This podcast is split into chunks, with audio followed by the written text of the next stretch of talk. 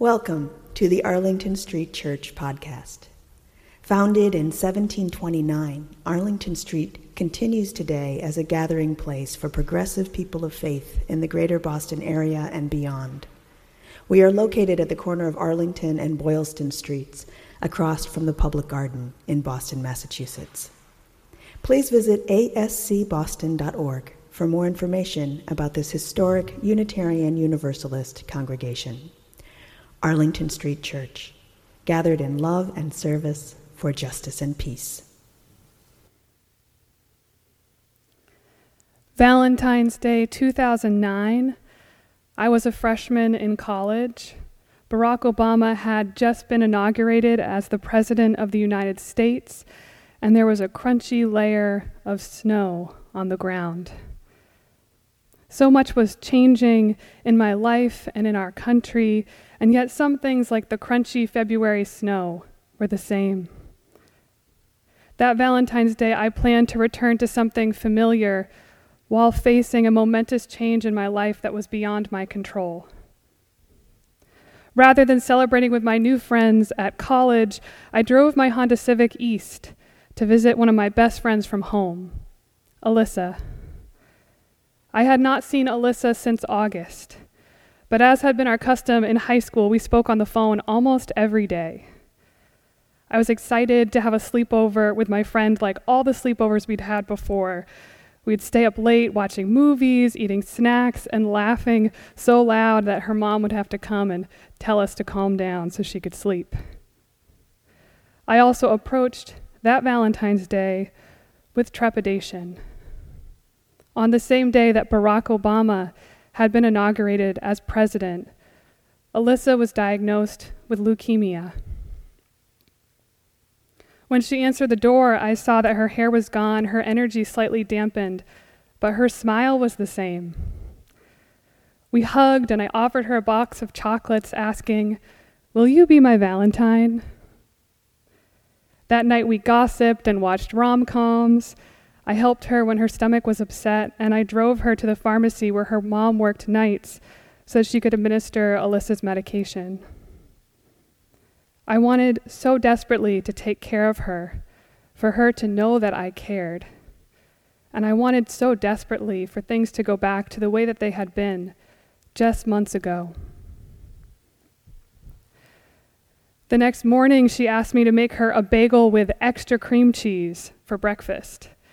In my efforts to demonstrate my devotion, I loaded half a tub of cream cheese onto one bagel. Alyssa looked at the bagel and looked at me. Erica, I can't eat this. It's disgusting. We burst into uncontrollable laughter. It felt so ridiculous.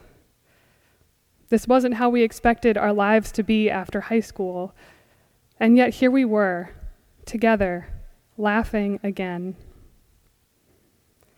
The memory of that Valentine's Day is one that I cherish, one that makes me smile.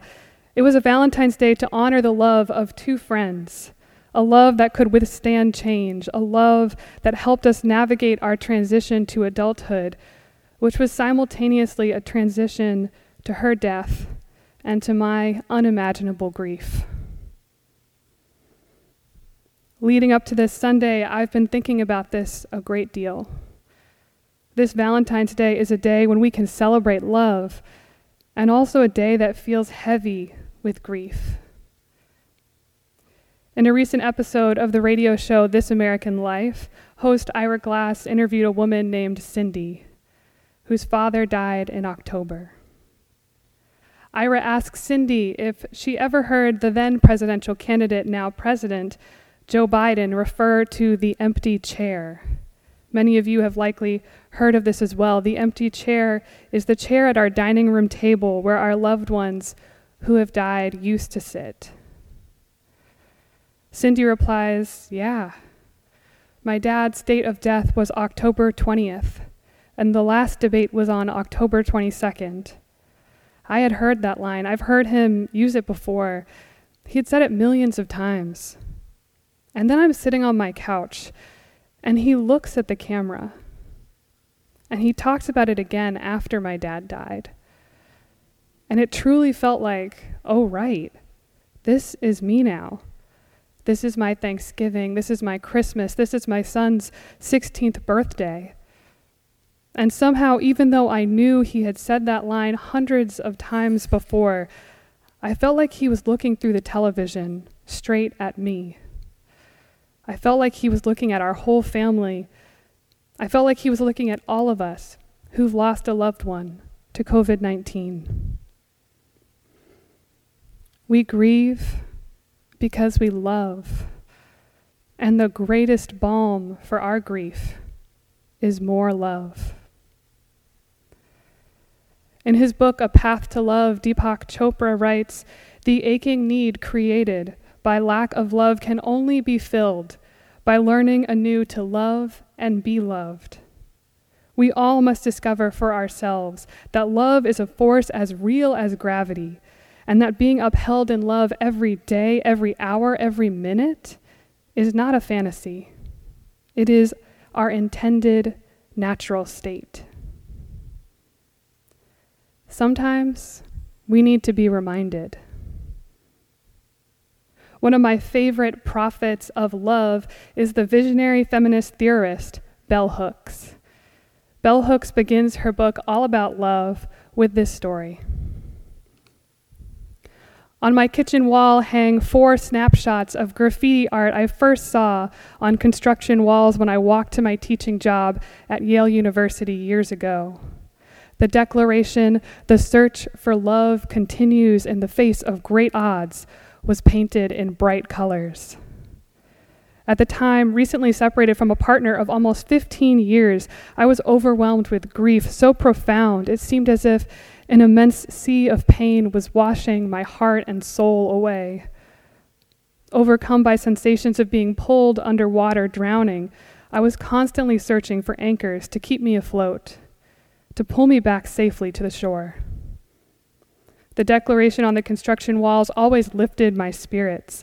Whenever I passed the site, the affirmation of love's possibility gave me hope. Signed with the first name of the local artist, these words spoke to my heart. Reading them, I felt certain the artist was undergoing a crisis in his life, either already confronting loss or facing the possibility of loss. In my head, I engaged in imaginary conversations about the meaning of love with him. I told him how his playful graffiti art anchored me and helped restore my faith in love.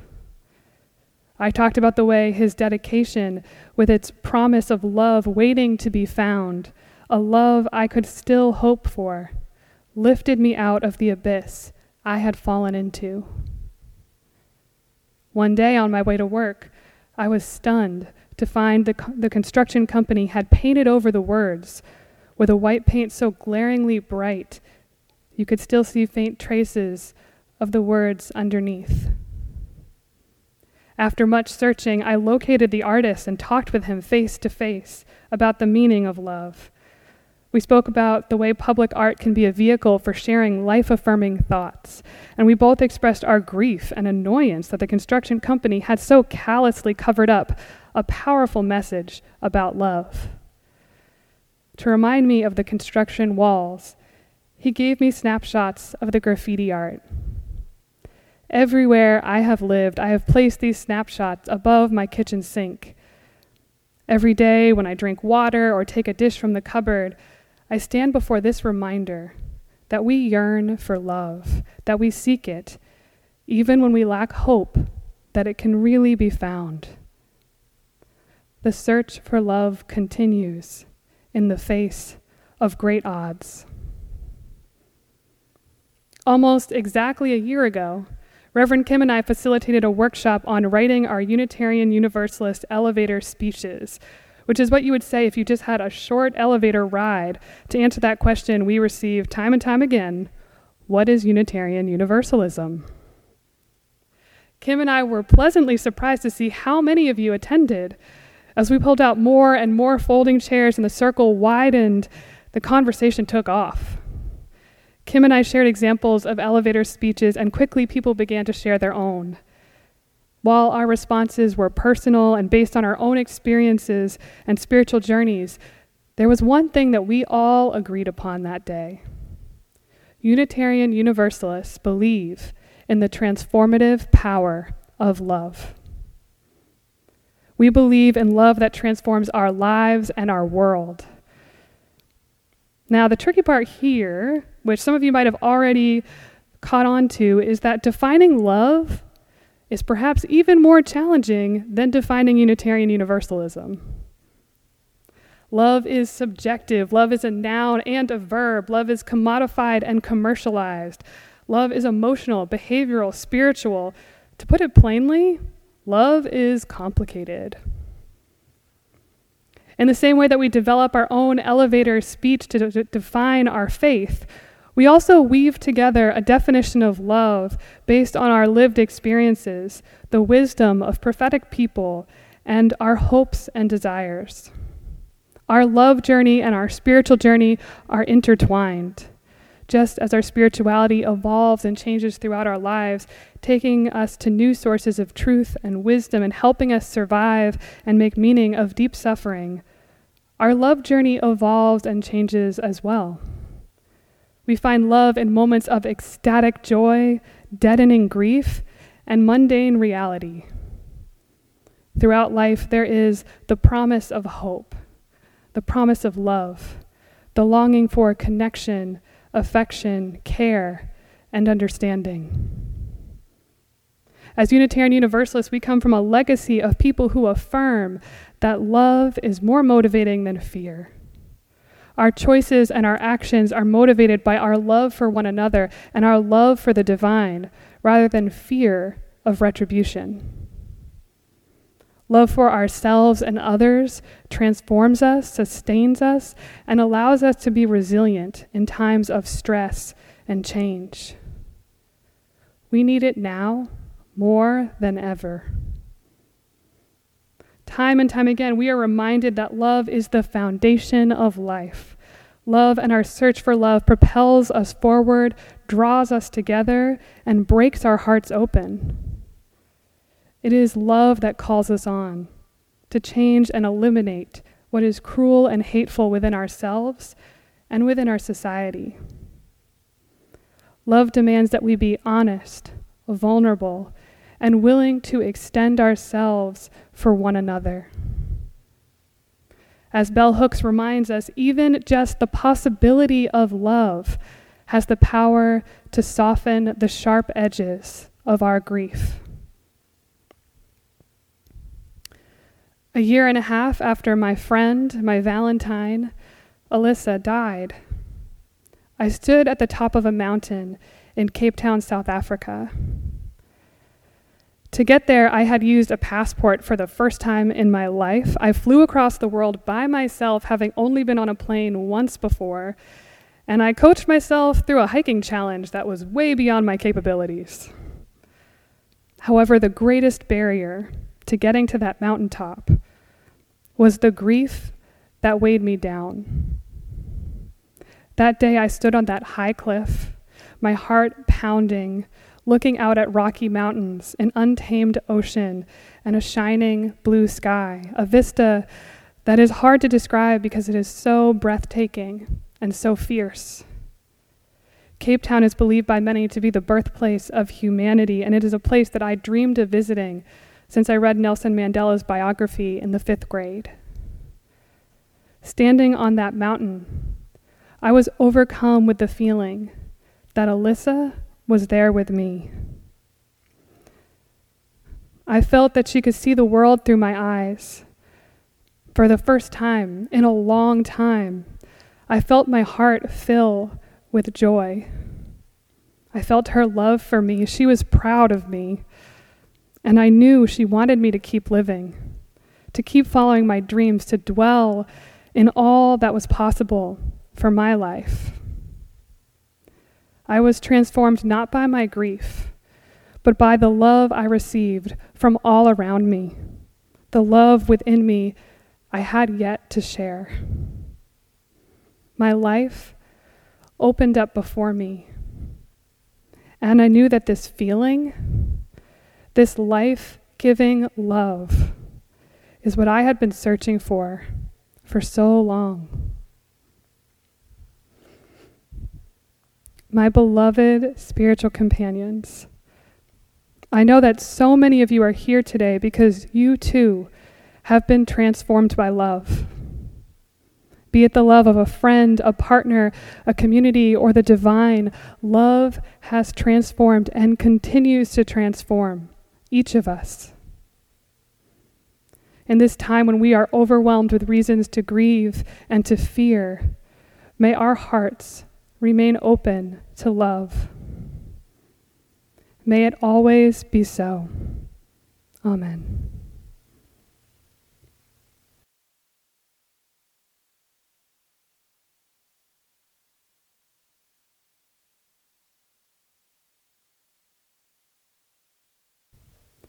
And now for our benediction, I want to invite you to try something a little bit different. Um, I invite you to rub your hands together, create some warmth,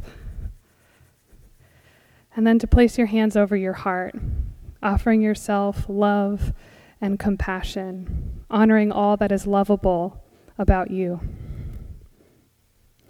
Our benediction today comes from Catholic theologian Thomas Merton. Love is our true des- destiny. We do not find the meaning of life by ourselves alone. We find it with one another.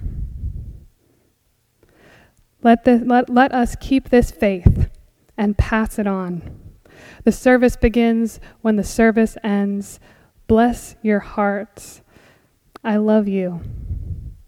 Amen.